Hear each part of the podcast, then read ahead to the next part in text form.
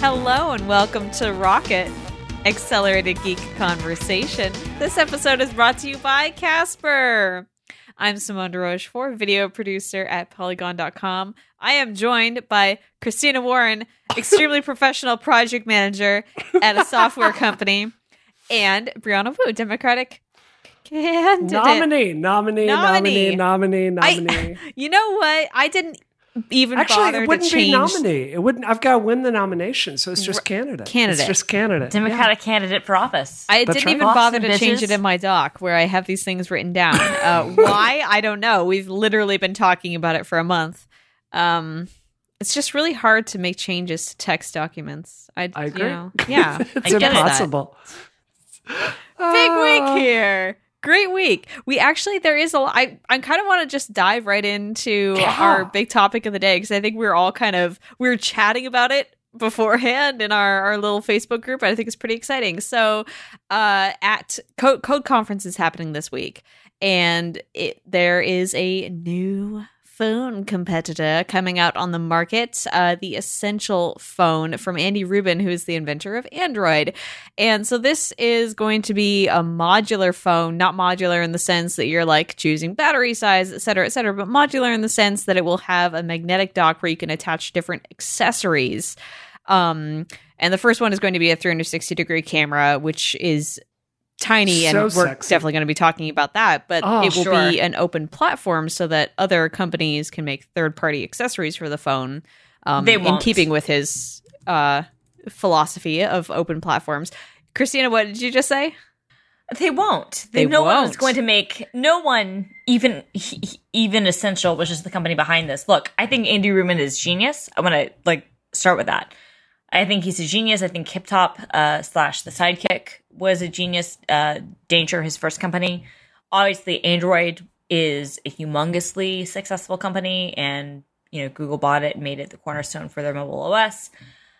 I think Andy Rubin is incredibly intelligent. Uh, but I look at Essential, his new company, and I look at this modular smartphone thing, and I'm like, no one but you is ever going to build an add-on for this platform. Really? Really? I don't think so. No, I don't. I, okay. Go. Okay. So I agree. This is the Omega Four suicide relay mission. Like he's probably going to eh. fail. I'm I'm hundred percent with you there. But this phone, like, come on, guys, it is. I can, can you get the timestamp for cursing ready, Simone? I'm 'Cause I'm about to loading it up. You This who is- wanted to be professional. This is sexy as. F- this phone is sexy as. F- and I love everything about it. I love the magnetic dock. I love, you know, I love the 360 camera. I love that hot shirtless guys are like showing me the features of the 360 where was degree camera on the Essential website. I'll just Oh, let you go there. discover that for yourself. Um, and then there's a video of Questlove too. Um, but yeah, I mean, I'm I'm into this design. And my big problem with Android has always been, you know, I've got the 6P, I've got the Nexus, and I don't think the quality is quite as good as the iPhone, right? Like it's it's Right, it's not. close, but It's not. I, I want I want somebody to In make terms of one like that's physical enough. construction of the phone or in terms of uh, OS? Can I give you a really good example? Yeah. So I work out a lot. So the last time I was in uh, New York a couple weeks ago, I was running with my 6P. Uh, I'm running through, you know, like Central Park and stuff. And I'm out there, my hands are sweating, and I'm trying to change the song. And the display just skinces out uh, on the 6P when you touch it with sweat in a way that it doesn't with iPhone. And it's just a thousand little details like that that are edge cases, but they're just not quite as good. Mm-hmm. No, I would agree with that. And and I think that look, this looks like a beautifully designed Android phone. Like it Mhm. honestly does. And and part of the thing that is part of this is that there is a modular system so that you can uh, magnetically connect a, a 360 camera, potentially other types of modular accessories too that will be available, you know, for other third parties to want to create. My point is I look at this and I'm like, no one will ever I mean, look, I read an article last September when Google killed Project Ara called Nobody Wants Modular Smartphone. Yeah. And I got some some uh, negative feedback from that, but I was I was right. I Yeah. stand by my statement on that. Nobody wanted Project Ara. No one has bought the Motorola uh, modular phones, the LG. LG almost like LG lost a significant amount of money because of the LG G4 or whatever. Um, so I look at this and I think spec wise, it looks fantastic. It's a, a Snapdragon 835, uh, Yep. four gigs of RAM, 128 gigabyte SSD. Um, you know, edge to edge display screen, very powerful camera. Like this is a definitely a flagship phone. I'm not arguing that at all. What I am saying is that the differentiator and making it modular. Oh, well, I can have this magnetic snap on 360 degree camera and maybe this better speaker system and maybe this other things in the future. I don't think anyone's going to buy the phone for this. No, I don't. No, of course not. And and and and and I guess my biggest concerns, and I would love love to hear your feedback, Brie, and, and your comments too, Simone. I look at this phone and I think this is a really good idea in the sense that it is a high end Android phone aimed at a very specific niche market, um, and and they are very specifically, to be clear to the audience um, listening at home, they're very much targeting the US. So you have certain phone companies, uh, Huawei, uh, really more OnePlus, a little bit Xiaomi, um, who are targeting not just Asia, but also the US for higher end phones. And, and their whole play is that we are higher end, but we are low cost. right. Um, this phone is not that. This phone is saying we are high end and we are high cost. They're, they're saying we are high end, we are high cost. And look, part of me appreciates the honesty. I appreciate that you're saying from the get go, we are an expensive phone, we are high quality, this is what we cost. I, I'm not even against that. What I am against, and I guess what I'm I'm not quite clear on, and, and I would love uh, Simone and Bree's takes on this, is that I look at this and I go, okay, so I know that the iPhone can sell X many millions of units a year or a quarter because it's the iPhone. And whether it's in the United States or in Europe or in China or wherever, it can sell X many units and deliver this sort of quantity. And I look in and I say, well, Samsung can't sell as many as the iPhone, like standalone for, like, say, the S8 or whatever. Like for its flagship, it's not going to sell as many as the iPhone, but it will still sell a lot of phones um, especially in the U.S. And, and, and the U.S. is very much a um, uh, what's the term I'm looking for? Saturated market. So Yep. almost everybody in the, in the U.S. has a smartphone. This is not a market that is growth. This is a market where everybody knows we have a smartphone. Okay, so you're either going to be, to me, if you're high end, uh, meaning spending seven hundred dollars on a phone is high end. You're either buying an iPhone or you're buying a Samsung, and that's it. You don't have any other options. Google has tried; they have frankly failed. yeah. And so I look at this product from Andy Rubin, and I know I understand his pedigree, and I, I want to be the first to speak of it. You know, he created Danger, which was you know the, the the sidekick. He was the creator of Android, which gave us obviously all of Android. It is one of Google's most important acquisitions of all time. Like that and YouTube are probably and and um, uh, are the three most important. Um, but but but but I look at that and I go, okay, so you have this pedigree, and that's excellent. But where does this phone essential? How does it differentiate itself between why would I buy this phone over a Pixel? And I don't have an answer. Well, I think, I mean, to me, uh, you know, I'm just speaking for myself here. Yeah, please Uh, do. You know, I was, this is just a side note, Christina, like your review of uh, Beats X. I left my headphones at home on a trip I went on recently, and Best Buy had some Beats X for 90 freaking dollars. And you Wow. better believe I bought a pair of those Totally. uh, snatched them up. But while I was out there, uh, like I I got to, I was really amazed because they did have uh, Huawei phones out there at Best Buy, and they had right next to the Samsung uh, Galaxy. What is it up to this year? Is it the eight? And Yeah, it is. S8. I I swear to God, I don't know if you guys have seen that in person. It is just sex. beautiful. It is It's just beautiful. sex in a phone that's right there. And I'm looking at it. It's the sexiest phone I've ever seen in my life. Like the colors are just bursting off of it, and the curve of the glass is gorgeous, and it's just unbelievable. And like you're talking about the Pixel and the Huawei phones, and to me, and I've owned those phones. I, I think they're good, but they're not quite as good. Like there's just something about the No, Samsung I- quality that's Yeah, just I agree. better. And Yeah. I look at some of the manufacturing processes they're having here. So this is the really interesting detail of this. Uh, they're using it with uh, this is a titanium frame phone. Now, when they make an iPhone, they get a big block of aluminum and they mill it all out. Like they literally sh- have a robot that shaves everything out around it that's not an iPhone frame. I need and one then of all of that is like, yeah, it would be awesome. And then they melt it and start over.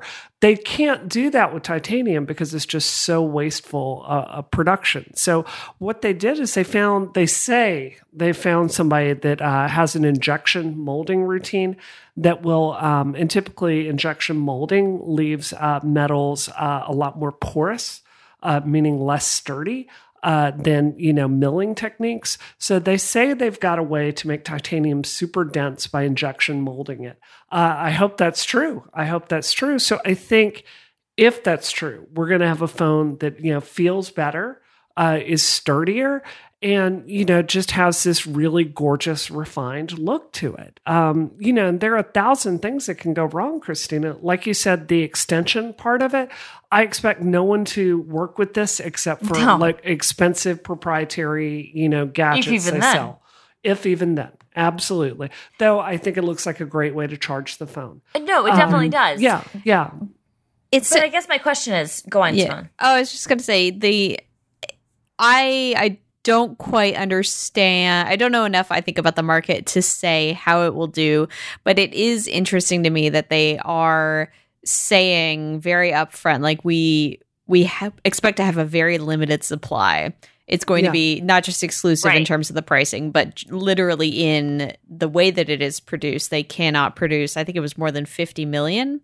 Um, Oh, which yeah, again well, is a bit. I would love to sell That's a fifty huge million number. of anything. I thought Uh, it was 50,000. 50,000. I was going going to to say. I was going to say. I think they said 50 million in the Wired article. There's no way they could ever even conceive of that. Like, Yeah. Oh honestly, gosh, like yeah. a one Yeah. million would be hard. Let's be very clear. Like Yeah. one million would be tough.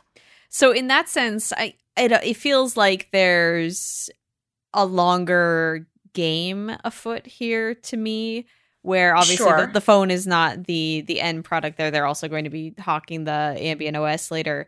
So it, it seems to me that even if adoption is low the the uniqueness of it and the very very exclusivity of it even compared to um, more high end phones like the pixel i th- i think that that is what sets it apart to me. And i do uh, apart from that I, I do really like the idea of um a connector like this magnetic connector that Sure. will work no matter what port changes we have in the future that to me is a really cool idea No, I agree. It's a cool idea. I guess my question just becomes, and I'm like looking at right now. I'm looking at like the the the Verge's um, live stream of the conversation with Andy Rubin that happened at Code, basically as we're recording this, and and he's claiming like uh, being a small company means he can move more quickly, so he can get stuff uh, you know bigger companies can't do because they're too big, like making crazy materials and you know, um, uh, questions are coming in. Like Josh Topolsky asks about the funding of the company, and Rubin says it's well funded and and on hundreds of millions of dollars, and he won't say how many phones he needs to sell, but he thinks he can have a good business very quickly. I don't want to discount that, and and I, I again I I, I want to reiterate. I think Andy Rubin is one of the smartest people in mobile. I mean, his pedigree alone with both Danger and Android is is huge with that. But I do look at the market, the US market especially, and I think that it is very different today from even four years ago or three years ago when he left Google. And I think that it that it's saturated in the, in the United States in a sense uh, much more than it was before. And so simply having that connector and simply having those abilities, I don't know if that's enough to stand up, uh, apart from, from what Samsung is doing with the S8 or what Google is doing with the Pixel or what, iP- what Apple's doing with the, both the iPhone 7 Plus and what they will be doing with the next iPhone, you know, four months from now. Um, I, I don't know. And so that's my big concern is I look at this and I go, this is really interesting. They're doing some neat things. I like the design. I like maybe the software direction. I like the external ecosystem that Essential is doing. Um, but I don't know why this should make me care any more than what Google is trying to do with the Pixel and with Google Home and what Samsung is trying to do with their system. I, I just that to me fundamentally when I look at like from like a 10,000 point uh, you know foot view, I go I don't get it. And and and and I hope somebody can convince me otherwise. But like I look at it and I just go this is a hard sell. It's not just a hard sell because Apple is so big in the US and Samsung is so big, but because Google frankly hasn't made a dent. Mm-hmm. Um, Yeah. and, and they have and they have the end in the, the the nuts and bolts scenario. You know, like the one thing that you could maybe argue at a certain point that Andy Rubin could have brought was, oh well, he has the software direction. But the, the problem is, of course, his company is not is no longer controlling the software of, of what Google is doing with Android, right? Google Yeah, I think that's that. a huge worry, right? It is, like, right? Because he's got to have people on staff that can update this. Uh, you know, this phone. There's no point to spending eight hundred dollars on a phone Right. if they're not going to update and patch security holes. Because Agreed. You know? Um, so it's a huge risk. I i know we've got to move on to other topics because wwdc is going to be big but can we just like take a minute and talk about the the the separate part of this that you touched on simone? It was ambient os and the speaker to go along with this. Yeah, because to me this is this is an interesting play to go I along agree. with this. And, and christina this is so ambitious. Again omega 4 suicide mission. I don't expect this to succeed but uh you know basically they're bringing out essentially alexa uh, but with privacy protections on top of that. And he's saying basically, we think your home is a place that should be private. And, you know, Ambient OS is going to be this, um, you know, extensible thing that's basically going to be a, um, it's going to allow his devices to talk to each other in your home. So, like, your point, Christina, was about the killer features on this. And let's be super clear with our listeners this is vaporware in dreams. Yeah, nobody And- has had hands on the OS. Right, yet. absolutely. So, you know, this is vaporware. But I do think I I don't know. I can see it being like you know, like I am looking very seriously at buying a Lotus in a few years. And Lotus is not a successful car here in the United States, but for people that really, really, really love to drive, it's a connoisseur's car. And Sure. I can kind of see this being the same way uh, with smartphones, maybe. So, Okay, well, I guess my, my counter to that, and, and I want to hear your response because I, I understand you. Like this could be, you know, the connoisseur for smartphones, like the, the thinking man's Android, whatever, whatever you want to say. like, I, I mean, maybe that's The pretentious man's Android. all the someone on rest Twi- of them are non-thinking people. I mean, so, so those someone on yeah. someone on Twitter can compared it to the next, you know, NEXT, Steve Jobs' company of Android. That's cool. And I don't. No, I think that might actually be accurate. Like I That's think that's a, that's, that's Yeah. an interesting take. but again, I guess my, my I guess my point is like, okay, so you're even if you claim you're the thinking man's Android, even if you claim you're the, the the next of Android or whatever, like how do you compete in a saturated market where I mean, again, this isn't the case where people are looking at buying a smartphone. Mm-hmm. Everyone already owns a smartphone. Okay. So if you're looking at spending more than $500 on one, you have limited choices and you're probably looking at iPhone or Android, period. End of story. So what are, what is Essential going to do to sell itself beyond saying, well, rather than buying, spending the exact same amount of money and buying an iPhone or spending the exact same amount of money and getting a Pixel or an S8, why are you getting this? And I guess what I don't understand and I want to understand from them is what can they convince me that they are doing is better? And and and strictly simply saying ambient OS and having this this you know speaker system that might be like you know a, a an Internet of Things device and whatnot like that's not enough. Because as you said Brie it's vaporware.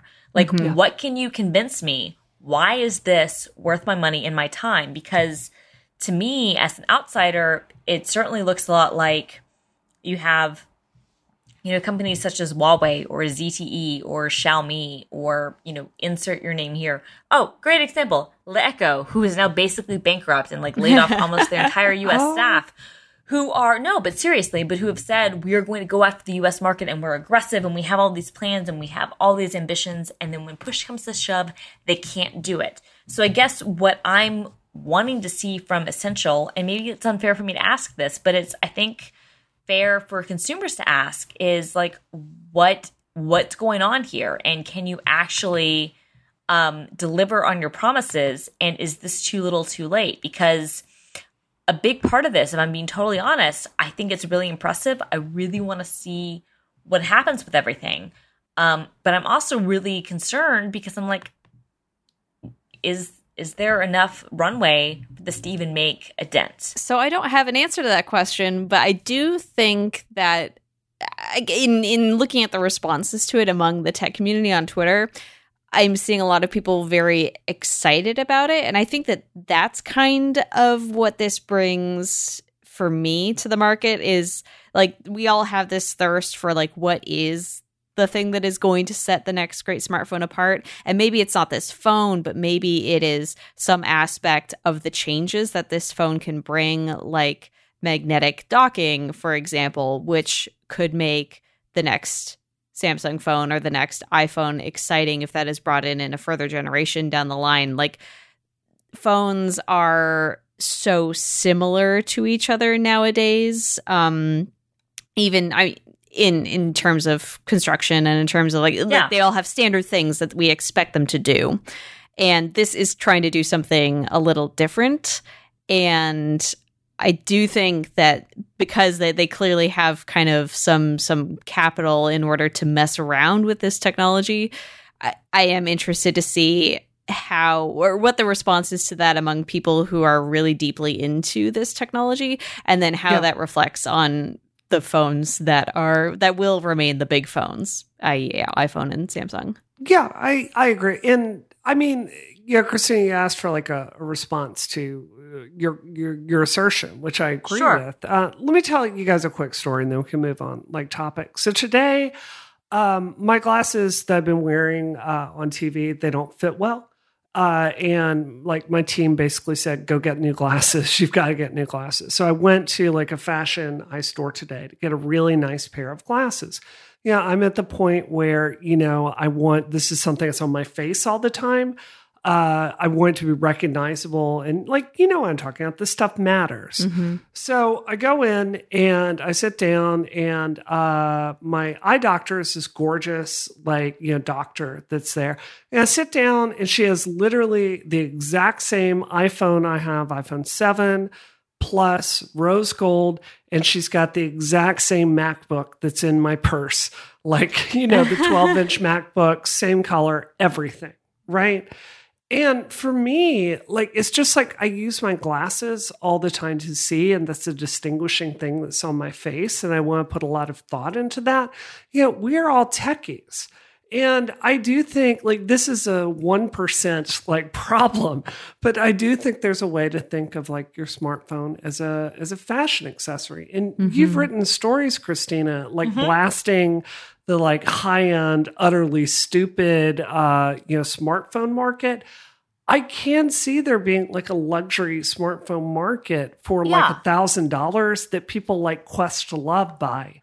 Like Oh, I I can totally I can see that doing well. I just expect it to be like a you know a few million dollar a year company instead of a billion dollar a year Yeah, no. I- Yeah. So I don't disagree with that. I just wonder if Essential is that company. And and that's my big question. Like I hope that they are, but like to me it seems like it will need significant marketing resources to let people even know like Questlove know that they're around for it. Like there are plenty of companies, you know, I can't think of the name of them. Um which Vertu. yeah, There's other companies too that like do these luxury stupid ass smartphones. Like I think that uh go back Simone and Mark me saying ass. Um, I, I think that I think we could say I- that. Yeah, I think that there are there there's definitely a valid place to say, okay, well, where does Essential sit in? Because it's it's a you know base Android device, it's um you know high spec, high quality, um high cost, and I don't disagree with that. Like I think someone like Questlove, this would, could be a great phone for him. I guess my big question is why would Questlove buy this over an iPhone or a Samsung? I don't think simply being unique is going to be enough. I don't think I don't that- either. I don't and, and either. I also, and I also don't think Questlove cares that Andy Rubin created the Sidekick and Android. You know what I mean? Like I think the certain geeks can understand, like like all of us on the podcast can understand his pedigree, and people on Twitter who are arguing with me for saying I'm not sure if I get this, you know, uh, potential market can say, oh well, Andy Rubin is such a well-known figure. Well, yes, with certain people he is. in a sense But my, but but but my mom, your mom, the people who are going to be willing to spend eight hundred dollars on a smartphone, who are my mother, I might add. Like my mother Yeah. will spend eight hundred dollars on her next phone. She hasn't bought a phone in two and a half years.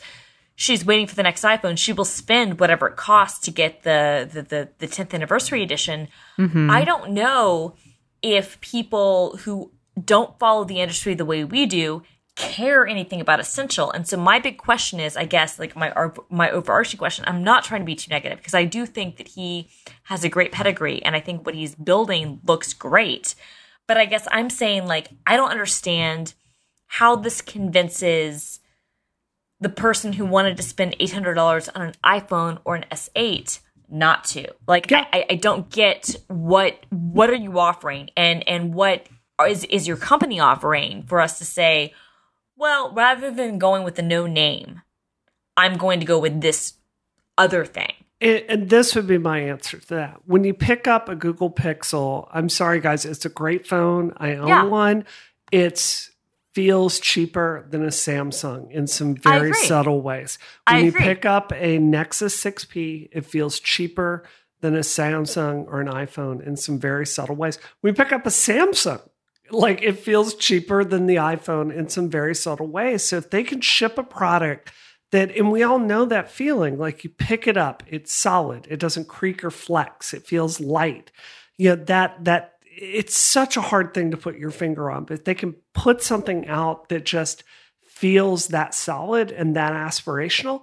I think there's a market for it. You know, you know, but I still think thing to put your yes. body on. What is that, Simone de for? The Casper mattress from oh Casper. My oh my god! Casper is a company that's focused on sleep, helping you sleep. They made the perfect premium mattress that will feel good when you put your body on it, but they sell it online for a fraction of the price of what it would cost if you went to a store. Don't go to a store. Go to a website. And when you go to that website, you can look at all the mattresses that they have and you can pick out the size that works for you. And then you can say, order that mattress. You can order that mattress and have it in your home for a hundred days. You can sleep on it with your body. Put your body on the mattress where it belongs. And if you then decide to do something else with your body, it's your body, your choice. You can send the mattress back with no extra cost. But this is an award winning mattress. I make everyone who comes into my home put their body on my mattress just so that they can get a feel for it. And invariably, without exception, the response has always been, "Oh my god, the mattress is amazing," and then I'm like, "Yeah, Casper." And then I, I, I say I say you can go to Casper.com and use offer code Rocket at checkout. I say that to people in my real life. That's a real thing that I say to people who are my guests in my home. I need help. Casper is delivered in a ridiculously small box. A ridiculously small box that is full of a very solid mattress. That mattress is vacuum packed right in there. Engineers spent thousands of hours developing this mattress for you so that you could have the experience of pulling a very small, rolled up thing out of a box and seeing it expand into the beautiful full size mattress that I am lying on right now as I record this podcast. That's amazing. Sometimes I forget that it was so cool. There's a video of me unboxing it. It was wild. Casper hmm. has an average of 4.8 stars across more than 30,000 online reviews. That's pretty freaking awesome. It's full of proprietary foam that relieves pressure and increases airflow. It's supposed to keep you cool. That's great for the summer, which is a terrible time that's full of heat and misery. And I was warm on it in the winter too. I have flannel sheets, yo. It's pretty great. Uh, I seriously do love the springiness and comfort of it. It has the perfect amount of bounce and I don't like sink into it and feel like I'm drowning in it, which is something I don't like from mattress. I just like sit right on top of it, but then I'm like cozy. It feels good. So, I love my mattress. It's freaking great. Um and you too can love your mattress risk free. Try it for over 100 nights. Yeah, not over 100 nights. 100 nights freaking exactly. You can spend a third of your life on it. Oh my God. Is that how much time you spend sleeping?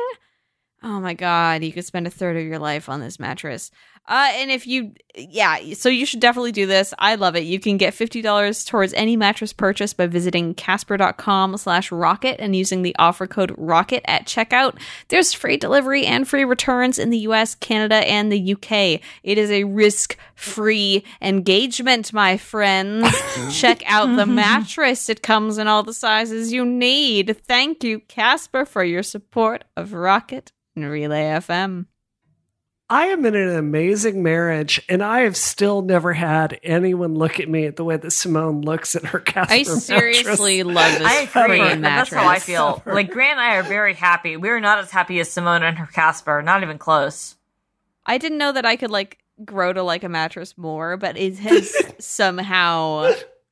I just like it a lot because like Hey, my it old mattress was yeah. more was firmer. It was more rock like, and I was like that that I liked that. That was a good mattress. But then I got this mattress, and I was like, wait, wait, this is really good. I like this. I Yeah, like if there's ever a story out of New York about somebody robbing mattress stores, I'm gonna tell them I know who it It's gonna be me just tossing it's them into the East you. River and then It's replacing them with boxes of Caspers. yeah. Um, WWDC 2017. oh my do god, you- there's so much to cover. Do you want to So play a game where Yes. I I say a thing that is rumored, uh, ju- ju- just a thing that's rumored at WWDC, and then you tell me yes or no, and Okay.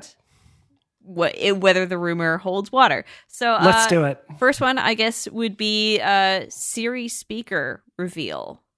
Yeah, I Yes. think so. False. Absolutely You think false? I, I, I- don't. Yeah. Ooh. I, I think if it doesn't, that's a huge problem because then you know Amazon has had the the Echo for quite some time. Google has had Google Home. Amazon has had other products. Uh, Microsoft now has the Cortana speakers with Harman Kardon and some other people. So you're not expecting a third party Siri speaker. I expect it eventually. I just think it's a better fit for releasing at the iPhone event than WWDC because this is very clearly going to be aimed at a consumer audience if it exists. Whereas Okay. WWDC yeah, generally has, you know, a tie to developers. So- All right. And I understand that. I understand that before we move on, but like you wouldn't think they might like maybe see that in that that inference of, of stuff happening so that developers would be interested in porting their Alexa skills or their Google Home skills or whatever to Siri. Yeah, I think we'll know if this product is real from the uh, you know from the uh, you know scheduled sessions that they Okay. bring out. So you know if there are suddenly a lot of things on the docket about you know working with extensible Siri frameworks, you know, like I think that's probably a pretty good clue about it. But we'll see, we'll see. Intriguing, intriguing. 10.5 inch iPad Pro. True, yeah, I can see that. I can. They've got to have some pro hardware announcement at this thing. I'm expecting the MacBook Pro to get the Skylake upgrade. I don't know about the iPad Pro. I I would like to see the iPad Pro get a, a bump. Um, if it does happen, I think again it will only be the 10 point uh, or or 12.9 inch. I don't think the 9.7 is going to get an update because I think if 9.7 was, we would have seen it a month and a half ago when they updated the new iPad and uh, the red iPhone. So I don't know. I'm conflicted on that. I feel very confident in my and uh, Mark Gurman's reporting that the Skylake MacBook Pro with touchpad Mm, yeah, we will be coming. talk- like we got to talk about that. like But yeah. I totally feel like that's happening. I'm less convinced that we will see a iPad Pro update. You're making it very hard for me to write down these these answers so that I can double check I'm them when we get I'm these sorry. Right, right, announcements. right. Oh, that's a I'm good just saying. call. I don't know. Simone. If Yeah. That is a call. I'm glad you're doing that. I'm just. I don't know. right now it's just maybe, maybe, maybe. I I think I I'm gonna say I believe that they will do this for the iPad Pro um, because I. I, I don't see them bringing out at the iPhone event this year. I think like they're going to be bringing big products to it, and the way that they're positioning the iPad. Uh, how can I say this? I, I've heard some rumors that they're really making some pushes on the iPad this year. And I Sure. think like if they're trying to say, look, this is pro, pro, pro, I mean, what do we want to see? We want to see, I mean, you know, we want to see more developments that make it easier for us to develop software on the iPad Pro. So I'm I'm gonna go out on a limb and say I believe that. all right, all right. Uh, Retina MacBook update. Hell yeah. Yes. Yes. Yeah. I mean, I, honestly, I think they should have had Sky Lake when they launched in October. I think that was a mistake. I will go on record saying that, that was a mistake not to have Sky Lake when they launched in October. Um, I fully expect them to have Sky Lake now. I don't think it'll have any you know, additional ports or anything other changes, but I think it'll be the Sky Lake basis rather than uh, Kaby or it'll be the Kaby Lake basis. Sorry, excuse me. So every Kaby everything Lake. that we said about I Skylake have. just Everything now said- replaced with Kaby Lake. So basically, getting uh, I guess the the overarching rumor here would be getting all of their MacBook products on Kaby Lake. Yes, Oh that, that's exactly it. And, and if that happens, that's huge because there is a non um, minor like speed bump for battery life if you can move to from from Sky Lake to Kaby Lake. So that's my, my that's my You've said Kaby Lake so much on the show, Christina, that I I, have. want our listeners, if this does happen, I want them to jump cut the like Oprah like bees. Yeah. Jeff. You get a But Kaby Lake. I You get a to Kaby Lake. that You get a on Kaby Lake. Lake, and Uh, then I no, want to just be Christina freaking out. Kaby Lake, It's like Kaby she's Kaby getting Lake. Kaby Lake. How Uh, many no, kids but- do you think will be named Yeah. Kaby Lake? so many, at least five. At I'm least gonna five. get a hope so. dog and name her Kaby Lake. It's gonna be great. Another dog. Uh, new MacBook Air. No, Yes, It's dead. Well, not an air. No, no, Oh, okay. not an air. New Okay. MacBook. the yes. Air is new dead. MacBook Air. the is Air dead. is Yeah. gone. Yeah, All right. but if you're talking about the 12 inch, Yeah, I think the 12 inch will get a Kaby Lake again. It'll be, you know, the the the, the i3 equivalent or, or an i5. I think that'll be fine. But but I think the the MacBook Air is DOA. Like we will never see. The MacBook Air is great, but it will never see an updated again.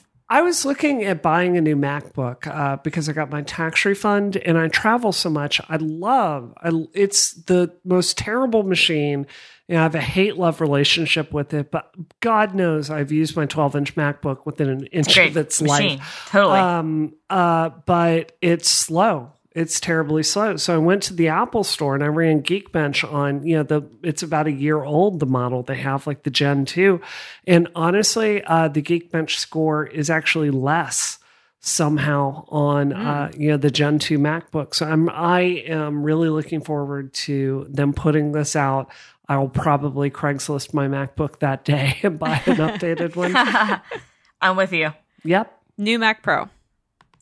Um, no, No. I think that'll be fall. Not even close. No, we had the the the rumor or the not the rumor thing, but the uh the promise, the empty promise from The- Apple yeah, a yeah. Yeah, the- the- saying, just hold on. Uh new The- iMacs. Yeah, the big promise. Uh, new iMac. No, I think again fall. Nope. Very false. Fall. I think if they do that, I can see them tying that to the uh, iPhone event. Uh, Same. You know, like we'll bring it out, but that's uh, again, this is the difference. Is it a mass consumer product that's like subtle enough to not overshadow an iPhone announcement? Yes, then it's coming at the iPhone event. Is this Yeah, something totally. for geeks? Exactly. And the Apple faithful? Well, then it could come at WWDC. All right, No, then, I mean uh, you're oh, you're right because I but but it's so funny because I want the new iMac right now. Like I would buy it tomorrow. Yeah. Like I, I like come on, I have the money. I'm about to Oh, get like a so really big payday. Come on, Yeah, pay me. yeah, you are. Come on, let, let, let, Christina let me wants that moving money. Got to spend it on something. It, that's what I'm saying, Simone. I do. I need that Microsoft moving money, and I'm going to buy a new Mac, uh, uh, uh, iMac. But I I'm going to have to wait until fall. oh, Uh new Apple TV. No. But one of the rumors surrounding that is, Yes. you know, a new Apple Amazon. TV OS, and yeah, and Amazon being on it. I believe that. I agree Um, with that too. Apple, Apple has a. Uh, uh, again, I'm going to curse, so I'm sorry. Apple has a shit ton of work to do on Apple TV OS. Um, Yep. You know, as a marketplace, I don't see how you can look at it and say anything other than it has failed. Um, if you go there to the apps these days, um, it's literally nothing but third party iPhone weak translations uh, and a couple of Sonic games. So, I agree. I agree. yeah. I, I, I, I want your take on this, Bree, but I think my perspective, I love the Apple TV. Um, I think it's great. I think it's uh, the core apps, especially the video apps, work really well. I agree. But but but I agree with you that that it's been a failure, and I think a big part of it has been that apps haven't been updated. I think certain video apps have been fine, but a lot of developer apps um, have basically, as you've said, have been like you know third party extensions of existing iOS apps. I think a big problem with that has been because until last year, the last year has been easier, but it's remarkably difficult to discover apps on Apple TV. You know, Yeah. if you're not browsing on the Apple TV platform itself, you usually can't see it, you know, on my phone or on my computer. I can't really, you know, uh, designate a, a download to Apple TV button. Um, and that makes discovery really difficult. So even Yeah. if people are making improvements, and they are, to the underlying app infrastructure, it makes it really difficult to figure out where they are. Yeah, and, and that's a with that. problem. And and and so and that's a problem because like I think that the Apple TV platform itself is pretty good. Um, there are some issues, of course. You know, the single sign-on stuff that they promised us two years ago has not really come to fruition, and um, and and more and more cable companies are not agreeing to do it. Uh, I do think that getting Amazon on board could be huge. And I think if you can get Amazon integrated into the TV app, that's a very good thing. I think if if Amazon comes and it's not part of TV the same way Netflix is not part of TV, that makes be a TV problem. well, that Yeah. makes TV even more useless. I, I don't know about you, uh, Oh, really? I I, don't love TV. I really I- love it. Yeah. I like it in theory. My again, my problem is the the shows I watch are not on TV, so it becomes an issue. So I find like, it's really made me uh, actually use HBO and Hulu uh, and Showtime more than I used to. I, Oh, I, I quite like do. it. Yeah. for those yeah. those services that I subscribe to that are part of it, I agree. But the parts that aren't, then I lose out on those shows. So Yep. I guess it for me, I look at like I talked to Amazon. Gosh, honestly, it's probably five years ago at this point. But I talked to Amazon executives, um, and many of them aren't with them anymore or on different divisions. But I talked to Amazon people, executives at the time, about Apple TV a number of years ago, and they had said, you know, we really want to be on Apple TV. The problem is that there is, you know, Apple wants us to pay 30% of any, you know, content that's purchased through us. We don't want to pay that rate. Um, we've got some other kind of concerns. And and so I kind of understood it to be kind of a content philosophy. Then I think what happened is that that Amazon started to build its own Fire TV platform and making money that way and said, well, we don't want to sell the Apple TV through our service anymore, and we don't have to and we don't even care about the 30% fee. We don't want to offer our Prime Now video subscription if we're going to be getting the runaround from this company. And so, you know, they've kind of had these, um, it's been like this weird war between the two companies. Um, and, and the, the loser has been the consumer. And so I very much want to be able to watch Amazon Video, Prime Video. I don't need, I don't care about buying, you know, one-off purchases. Honestly, I don't care. Uh, I just want to watch my subscription content through my Apple So TV. Would tvOS 11 that. could potentially be that. yes changer. and I would love that. And, and and it's funny because when I talked to Amazon, like I said years ago, and I know that the executives have changed and, and the structure has changed, they seem very engaged with that. Um, but I, but it, you know, but but as Bree was kind of saying, as we were alluding to, you know, this this marketplace is now a lot more complex, and Yeah. um, there are other considerations involved. So I'm very much all about like if if if Prime comes to Apple TV, hell yeah, I'm so excited that I'm there. Yeah. Uh, but I don't want to be like, oh well, now Apple TV is saved because Apple TV, as much as I love it and it's my personal favorite platform, still has some fundamental. That'll, for me that's a whole other topic that we can talk Okay, about yeah, after yeah, they make yeah. We'll- announcements. We'll, move Uh, into but that. but, but, yeah. but but but for me personally, but but I was just gonna say like that doesn't mean that there aren't fundamental problems with it. And a- as Bree was pointing out, you know, with with some of the other issues that it has. I think the controller sucks. Okay, what's the uh, next one, Mac Simone? OS 10.13. Yeah. Yeah, of course. yeah. Uh, iOS 11. yeah.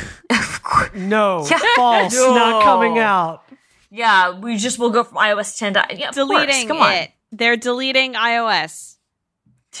All of no. it. Um, okay, okay, I'll put it. Watch OS 4. Ah, Yep. Yeah, of course. Yep, possibly. I could see them.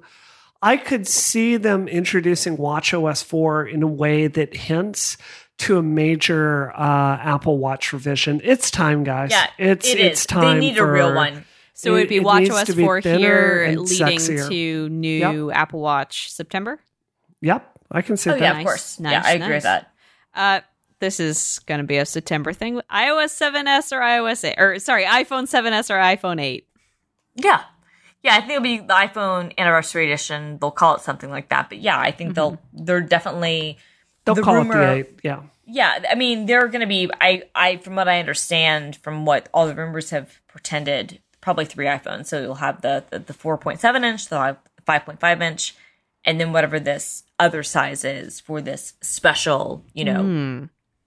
beautiful phone, the anniversary edition, whatever they're going to call it. It's just a Yeah. tablet. uh, iPad rumors. So iPad Air, iPad Pro 2, or new iPad Mini. Nah, I don't think it's a focus for them. I don't No. either. I think the iPad Mini is dead. Um, somebody asked me about that on Twitter earlier. I think the iPad Mini is dead. I think the iPhone 7 Plus, actually, if you want to be truly honest, the iPhone 6 Plus, and then the 6S Plus, and then the 7 Plus, I think those all killed the Mini. Yep. Um, would I have like agree. to see the Mini continue? Sure, I think it's dead. Now, Bree, you had said when we talked in the earlier segment that you think you might see an iPad Pro revival. I do. I, I- think okay. we're gonna. Yeah. Okay, I'll, I'll stand by that. So, so, Yeah. so Bree will stand by that. I'm still not convinced. Like, I feel like maybe we'll see a 13, uh, a 12.9 iPad in um, September, but I'm not. I mean, I wouldn't be totally surprised. I Except mean, don't you feel think like there's gonna be some point where they bring Xcode over to the iPad? I mean, I, I mean, can I would love- Yeah. I would love them to do that. I think they compute power wise could do it now. I don't think they needed hardware. So I don't know. Like maybe they Yeah. could announce Xcode for iOS right now and then in the fall they would introduce a new 12.9 and a new 9.7 inch iPad. That that's I- my only point. Like yeah, I don't I I, so. I don't know like it feels like only thing I'm saying is the iPad Pro 12.9 inch came out um, in the fall of, of 2015, and it would feel weird to me for them to do it in um, a June timeframe. Now, that doesn't mean that they wouldn't do it, of course. They, Yeah. they, they could do it anytime they wanted. I would just think that maybe they would do it like, you know, on the two year cycle. I don't know. all right. All All right. right, Anything have- left, Simone? Anything That left? is my whole list. Okay, Do you have can I anything add to one add? more side prediction Yes. that Yes, I believe do. will happen? And this could just be wishful thinking. I would like to see Apple um, introduce, and this won't be at the keynote, this will be at the State of the Union. I want to see a greater emphasis on uh, 3D frameworks. Uh, yeah, I've talked about this many times on our on this show. You have. Uh, when it comes to Apple native tools, their 3D tools are a complete joke compared to any major engine, uh, even Unity. So, uh, you know, I, I think we don't talk about this enough. If the rumors are true that Apple is working on AR device, they're going to have to get really, really serious about their 3D tools because they're just not there. Uh, so I want to see more emphasis on that just because it sucks. Uh, and I also want to see a really big increase in encryption. You know, Apple does a lot of that work already at a system level, but I would like to see them, you know, talk more openly about, you know, the future of really making your iPhone uh, secure under the hood and, you know, best practices for app developers. Those are two things I really want to see. All right. I have the official list now of our predictions. Oh, we will Yay. next week be able to uh double check this. All and right, see yeah, how. Christina. Christina, if I win, whoever has more of them correct will buy dinner for the There are other person only next I time we it. see each other. two that you Yep. really disagree on, uh, and that was, or not really disagree, but are torn on. It's Siri speaker, where Christina, I believe, said yes, and Brianna said I did say yes. September. I we only talked about time difference, but okay. Yeah, yeah. well, it, it's it's about the announcements. It's about not Okay. about whether it will ever Yeah. happen. Uh, and then the Yeah. ten point or the the new iPad Pro, Bree said yes. Christina said September. I said So again, so we disagree on time. We frame. disagree on Just the the time time frame. frame difference. Oh. And- and- and somebody Bree, needs just to to take be a clear- stand here and say that they're going to bring like the the Mac Mini or something. Oh, No. Mac Mini is dead. Dead. Um, that's Dead. never coming back. Um, Bree, do you, do you think that we're going to see Xcode for iOS? Uh, Because I want to say No. yes. Ah, God, that's a good. Do I want to bet that? You want to bet that? Because like I, I will bet whatever if they're going to bring it the iPad out, if they're going to bring out the iPad Pro, yeah, I think like we could see that this year. I think it's.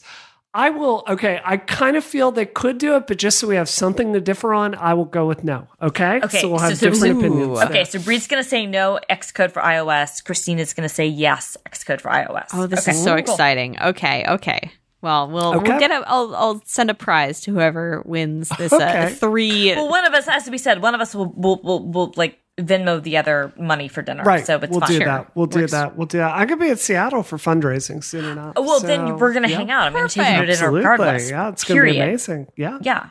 Who among you has watched the new Twin Peaks? It's so good. It's so good. oh, it's weird as heck. How can yes, you watch Twin it, Simone? Peaks. I thought you didn't like horror stuff. It's not horror. It's David oh, it's Lynch. horror-ish. it's yeah. David Lynch's okay. Nightmare Dreamscape. Okay, let's give people a background on this before we like leap right into it. Yeah. Best television show of all time. Okay, Do you so, think so? Twin Peaks Oh. uh, has Yes, I do. returned to Showtime. It is now completely under control of David Lynch, who was the original, and um, Mark Frost, who were the original showrunners who started the Yep. show in 1990. Thank- uh, thank you for naming Mark Frost. very name. involved in the uh the two seasons of Twin Peaks. I think he only directed He did the pilot. three episodes. Yeah, he did the pilot. Yeah. He did the season two finale. Um, but it, it it's kind of it's always been very deeply And he did The associated with him, with and he Well, loves yes, Kyle because it- he did Fire Walk with Me, which is the film of it. Uh, well, and and and, and um, what's her face, uh, Sherilyn Fenn. Like he's worked with a lot of the actors actors time and time again, and, and he directed the film Fire Walk with Me, which was uh, kind of the ending Underrated. It to was the TV series that I'll never say. got. Yeah, well, uh, yeah, it was it was, but it was also one of those things. It was like a an actual theatrical film that. You know, finish the television series, which we haven't seen many times that that's happened. I mean, It like didn't Firefly. really finish it though. It It didn't. it. I mean, it started. It was. It was a pre. uh, What I mean is, it was kind of a bookend in certain senses. That it, Mm, yeah. yes, it, it was a start. It was. It's It completed uh, Laura Palmer's story. Yes, narratively, it doesn't finish the story, but but but it but it kind of closes the ends and giving you the beginning exactly as you said. Laura and the Palmer new story. series on Showtime kind of raises the question whether anything will ever be finished. So uh, he has brought it to Showtime with f- the full creative control that I feel has been bubbling inside him for 26 years because it is completely just like distilled. Lynchian nightmareness. Uh, there are four episodes out right now. It airs on Sundays, and uh, the four the, the four episodes were released in chunks so um it hasn't been airing for four weeks it literally just started and uh it's bizarre and are we gonna spoil things No, let's not No. spoil. okay No, we're not no, spoiling we can't do it. um Yeah, I'd never seen Twin Peaks before this week. and it, I mean, it's so weird to watch it. It's like when you watch the first season of 24, you see the start of all bingeable shows that would Mhm. happen down the line. Like you saw how that would happen. And like with this, it has so many threads Mhm. that really define modern TV, like putting together mysteries that don't get answered through a whole season, like that's lost, right? mhm. And you know, this is really the start of it all. And I I have to say I thought it was a little like the cinematography is a little dated and some of the ridiculous sexualization of you know teenage girls is very uncomfortable to watch but it's it's well done um that said i thought the new version was just shockingly good. It's stanley kubrick. It's straight Yeah. up stanley kubrick. And Oh, agreed. it's it's amazing. Every single shot in the new series is so just precise and intentional and micromanaged. It is ridiculously gorgeous.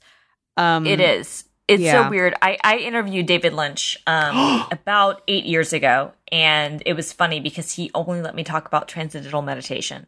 and I tried to ask um, a couple questions about Twin Peaks, and he wasn't interested. Um, and I think I might have been like, "I love Twin Peaks," and he was like, "Great."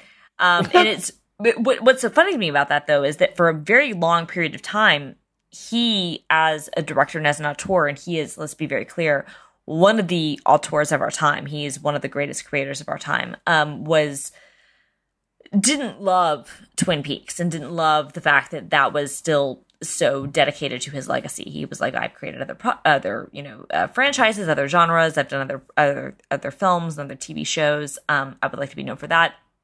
You know, he got really into to transcendental meditation and and uh, really wanted to talk about TM, and that's what I interviewed him about. And um and it was a really weird thing where you know I I interviewed him and and I I wasn't really allowed to talk about the thing that to me was what was most you know not like what anybody wanted to talk to talk to him about which was twin peaks and and so to see in less than a decade him become more open mhm. to embracing the the, Yeah. the twin peaks fandom and um to understanding the fact that um you know this there's a, an entire generation of people and i include myself in this because i'm i'm i'm not as young as you simone but but i was not really of age to really appreciate Twin Peaks when it was originally on the air. But there, uh, there's a generation of us who kind of came of age on Twin Peaks when it was airing on Bravo and then on other networks, and then maybe you know finding it on Netflix or DVDs or whatever, who kind of discovered a certain genre of television because of the show. It's really interesting to see the series continue now that we're firmly in adulthood. Mm-hmm. Yeah. Um, and and and I think that um, you know, without Twin Peaks, uh, shows like Lost never would have existed. Period. yeah, I agree. Uh, I that. think I, I- I think even shows like like like Twenty Four wouldn't have existed. Uh, Yeah. the X Files. It started like water cooler TV show conversation. Uh, Not not even. It didn't start water cooler. That already existed. I think it it, it started weirder. Like you could Yeah. go into other genres. Like again, like the X Files never would have existed without Twin Peaks. Mhm. Um, uh, obviously, um, you know, I, I Lost never would have existed without Twin Peaks. But but Yeah, again, I, yeah. I even think like Twenty Four and like kind of that sort of serial kind of narrative. There are kind of storylines you it would have been harder to sell had Twin Peaks not been as successful as it was its first season. It obviously wasn't as successful its second season Because so people are tasteless slobs. well, not So- just that.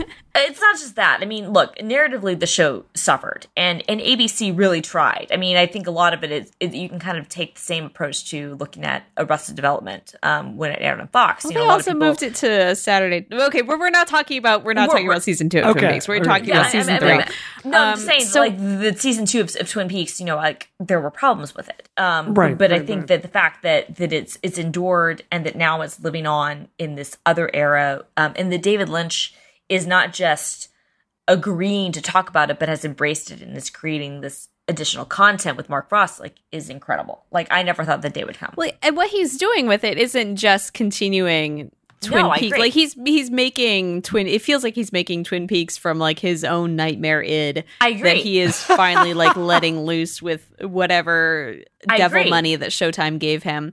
So that that's interesting for me tonally because it does at this point feel very different from OG Twin Peaks, and there are definitely narrative Oh, reasons yeah. for it to feel so Oh, different yeah. from OG Twin Yeah. Peaks.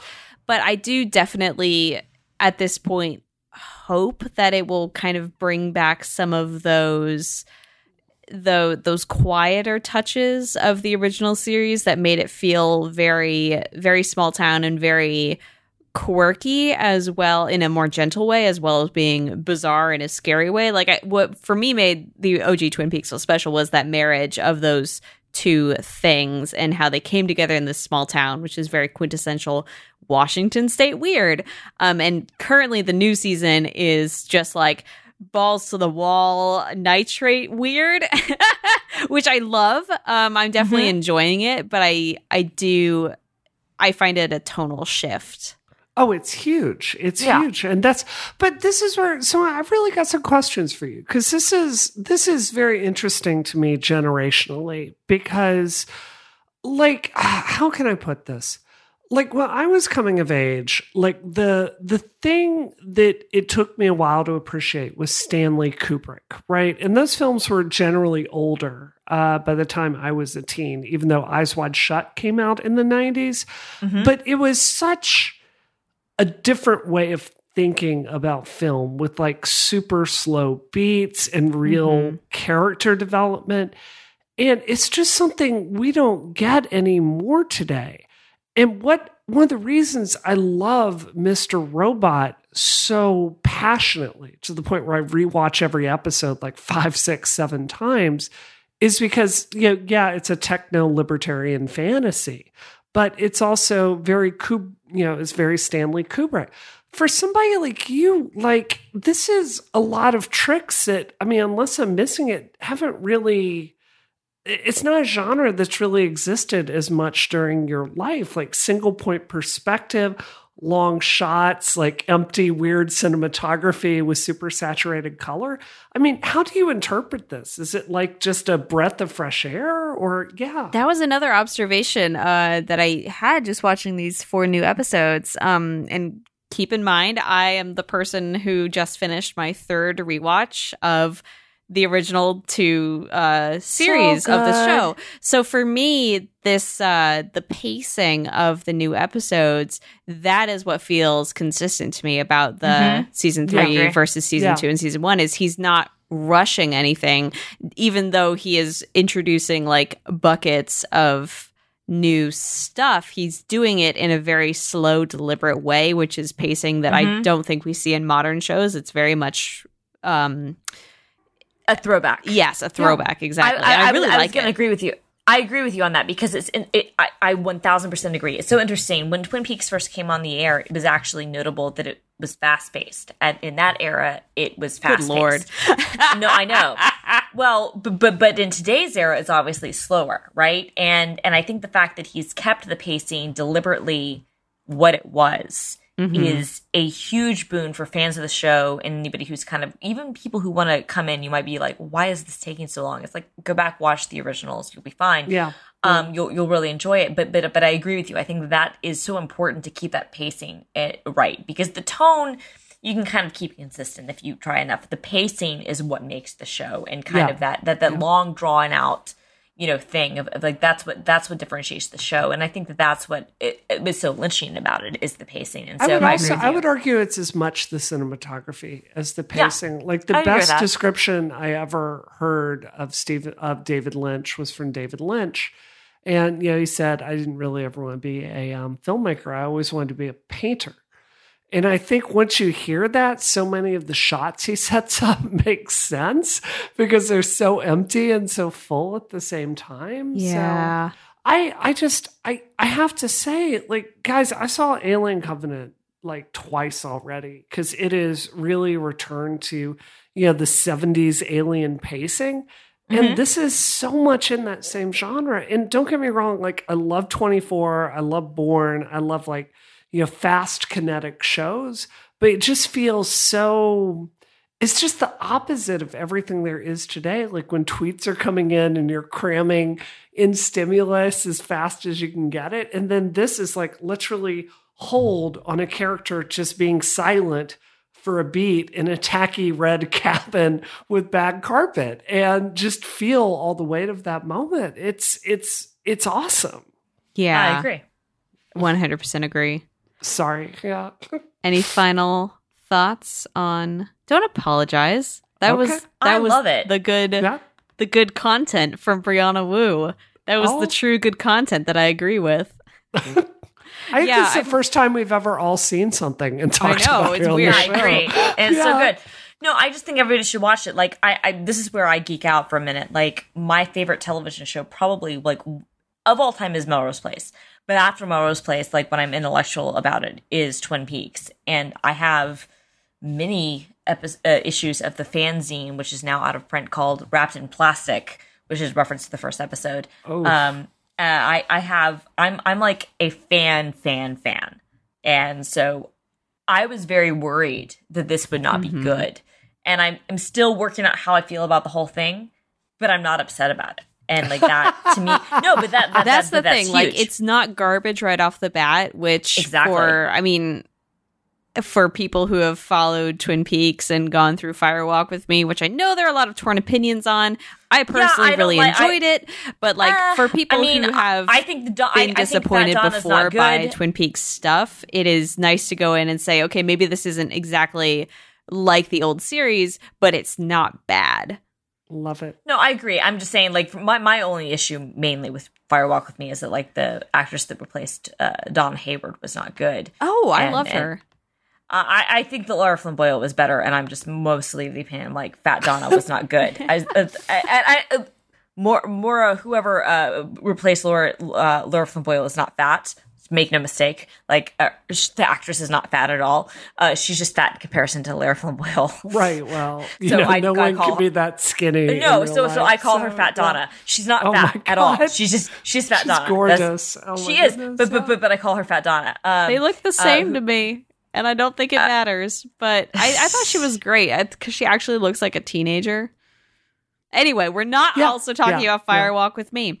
All Um, right. More Can I Kelly. just Sorry, say more, one more more thing Kelly was before Fat we- Donna. She's not fat. She's just fat compared to Lara Flynn Boyle. Sorry. G- Can I say one more thing before we sign off here? Uh, like we're talking about Apple TV and the options Mm-hmm. there. I think like I really think Showtime has become something that is worth uh, your subscription to it through Apple TV. Like Homeland, this last season, like if you followed me at all through Gamergate, this last season of Homeland is all about the alt right and it's amazing. Billions is freaking amazing. It's probably the best show on TV. Uh, Twin Peaks is amazing. They've got a ton of great movies and TV content on there. I've never seen Dexter, and I've been like binging Dexter all the way through. So I think like Dexter was so good. And it's really it's great. Uh, so I'm I'm completely sold on Showtime lately. I just think it's amazing. Also, also, also, also, Mädchen Amick who is Shelley on Twin Peaks uh, was on Woodford Dale, and Oh, I love uh, her. that's a great show. She's fantastic, and she still looks amazing, and Yep. and and and is still like totally like boinkable, and is amazing. uh, she is though, um, and and I just want to say like I love her. Um, like she's great, and she was great in Riverdale, and she's great in Twin Peaks, and she's great. Amazing. Brianna, what are you up to this week? Uh, WWDC and fundraising and uh, going to the Democratic National Convention and uh, talking to Democrats to make the state convention platform. Very exciting stuff. What? Christina, what about you? um continuing to get uh more like i guess get used to seattle Yeah, And, just uh, to eat Chick fil A, adjust to your job. Yeah I adjust my job adjust chick-fil-a hopefully getting in an apartment in capitol hill uh fingers crossed and uh we will see from there Yeah, yeah. Uh, I am continuing to make my videos and prepare for E E3 2016, which is going to eat up my life. Uh, not next week, but the week after that. Um, I'm very excited to be going back. I haven't been for uh, two years now. Um, so this will be my my big return. I'll be wearing my ridiculous smoking jacket and um, Do you? I wanted to ask you about that. Oh, yeah? What's the story of this? Because okay, this is a true story. But like, if you follow Simone on Twitter, you're going to see the smoking jacket she Yeah. wears for her Polygon videos. it's so good and, and Simone, this is my only mental picture I have of you. I'm sure there's some instance where I've hung out with you where you've been dressed normally, but this is no, all I see you as. Like I was actually born in the smoking and- jacket. Yeah, It's always been there. I mean, yeah. People never really noticed it until I started working for Polygon, but I've definitely always worn it throughout all 26 years of my life. So, Oh my um, goodness. Congratulations on finally noticing my smoking jacket that I have worn literally since my birth. It's it's kind of It actually, porny. it, like I'm just is cool because when I was born, obviously I was baby sized, and so was the smoking jacket. But the great thing about it is that, like the jeans in Sisterhood of the Traveling Pants, it uh, grew to fit me no matter what size I was.